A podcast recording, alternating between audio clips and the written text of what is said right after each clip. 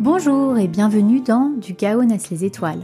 Je suis Gaëlle et je vous accueille dans ce podcast pour vous raconter l'histoire qui a changé ma vie, l'histoire de mon fils Robin. L'arrivée d'un bébé bouleverse toujours le quotidien d'une famille, mais parfois c'est plus explosif que ce que l'on avait imaginé. Dans ce podcast, je vous parle d'urgence pédiatrique, d'instinct de survie, mais aussi de médecine naturelle, d'écologie, de comment on peut décider un jour de prendre sa vie en main pour en devenir pleinement l'acteur.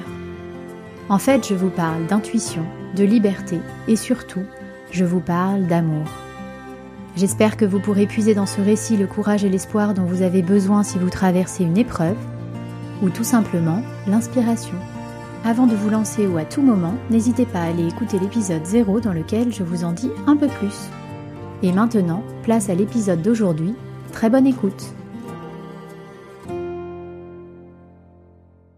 Épisode 26 La prise de conscience.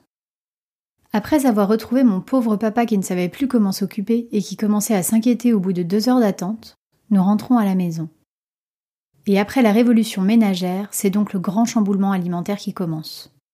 Dans cette nouvelle étape, je décide de toujours m'en tenir à un credo, essentiel pour moi, celui de ne pas faire de mon fils une personne frustrée qui s'est vu refuser tout un tas d'aliments étant petit et qui était toujours celui qui ne pouvait pas manger ceci ou cela. Je mets donc toute la famille au diapason de ce nouveau régime alimentaire. Comme cela, pas de différence, pas de sentiment d'exclusion. Bon, je ne cache pas me faire encore de temps en temps quelques bons plats de pâtes pleins de gluten avec mon amoureux quand les enfants sont au lit, ou autoriser quelques yaourts au lait de vache en cachette à Noah. Mais globalement, nous modifions en profondeur nos habitudes alimentaires.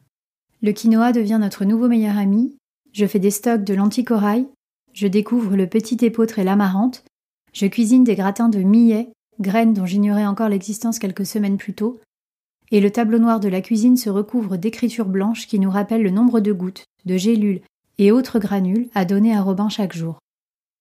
Mais tout cela, toute cette organisation, toutes ces actions concrètes et immédiates, c'est la partie émergée de l'iceberg. Au-dessous, au fond de moi, je sens que quelque chose se passe. Depuis notre rendez-vous avec Johanna, je cogite. Je cogite sans cesse. Je me pose des questions, beaucoup de questions. Je réalise que la médecine classique traite les conséquences, pas les causes, que la médecine classique ne fait plus de prévention, qu'elle est interventionniste. Les médecins font toujours leur serment d'Hippocrate, mais j'ai l'impression qu'ils en ont oublié certains de ces préceptes hygiénistes, et notamment celui qui dit que ton alimentation soit ta première médecine. Aucun des médecins que j'ai rencontrés ne m'a parlé d'alimentation. Aucun. Mais si l'on s'intéressait aux causes, peut-être n'aurions-nous pas autant de conséquences à guérir? Peut-être qu'avec des corps plus forts, moins affaiblis par les médicaments, nous n'aurions pas besoin d'autant de médicaments justement. Ce que j'ai vraiment du mal à comprendre, c'est comment on peut administrer trois mois d'antibiotiques à un bébé de 15 mois sans jamais se demander si cela va empirer son état de santé déjà catastrophique. Trois mois d'antibiotiques, 13 semaines. La majorité des adultes présentent déjà des troubles de la digestion au bout de huit jours. Et à aucun moment, l'un des médecins qui s'occupait de nous ne m'a évoqué le fait que le système immunitaire de Robin allait être complètement à plat. Jamais aucun d'entre eux ne m'a conseillé de lui donner des compléments alimentaires ou de me rapprocher de quelqu'un pouvant m'accompagner sur ce sujet. Je me revois le dernier jour à Necker avec mon ordonnance et mon bébé malade, avec toujours autant de questions sans réponse, avec toujours autant d'incertitudes. Attention, je ne dis pas qu'il ne faut pas guérir. La ventoline a sauvé mon fils plus d'une fois, et les antibiotiques ont certainement aidé, voire peut-être complètement éradiqué les bactéries présentes dans ses bronches. J'en suis parfaitement confiante. Mais ne peut-on pas guérir en accompagnant? Ne peut-on pas guérir en prévenant pour la fois d'après? Plutôt que de s'enfoncer dans des situations qui n'en finissent jamais? Je crois que la médecine classique doit rester une médecine d'urgence. Je crois que les antibiotiques doivent rester exceptionnels et que lorsqu'ils sont nécessaires, ils doivent être expliqués et accompagnés, pas administrés au même titre qu'un cachet de paracétamol ou qu'une pastille pour la gorge. Prescrire des antibiotiques n'est pas anodin, loin de là, et je crois qu'il est grand temps que la médecine classique réapprenne à se soucier de l'impact des médicaments sur le corps des patients, et particulièrement sur celui des enfants.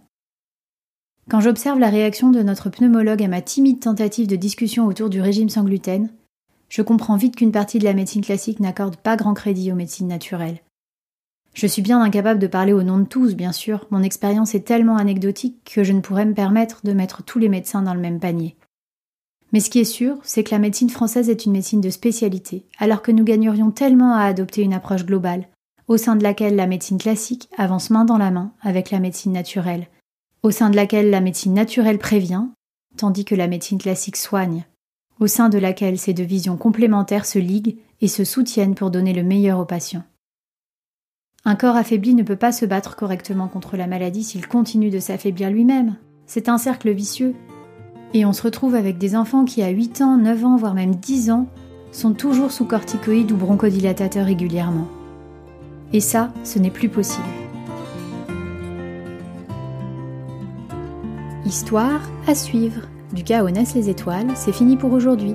Pour que nous fassions grandir ce podcast ensemble, n'oubliez pas de le partager avec votre entourage, de me laisser un petit commentaire ou une note 5 étoiles sur iTunes ou Apple Podcast. Et bien sûr, n'hésitez pas à me suivre sur mon compte Instagram @gaëlwanounou pour être tenu au courant de la sortie des épisodes ou m'écrire si vous avez des questions ou des commentaires. À très bientôt et d'ici là, prenez soin de vous.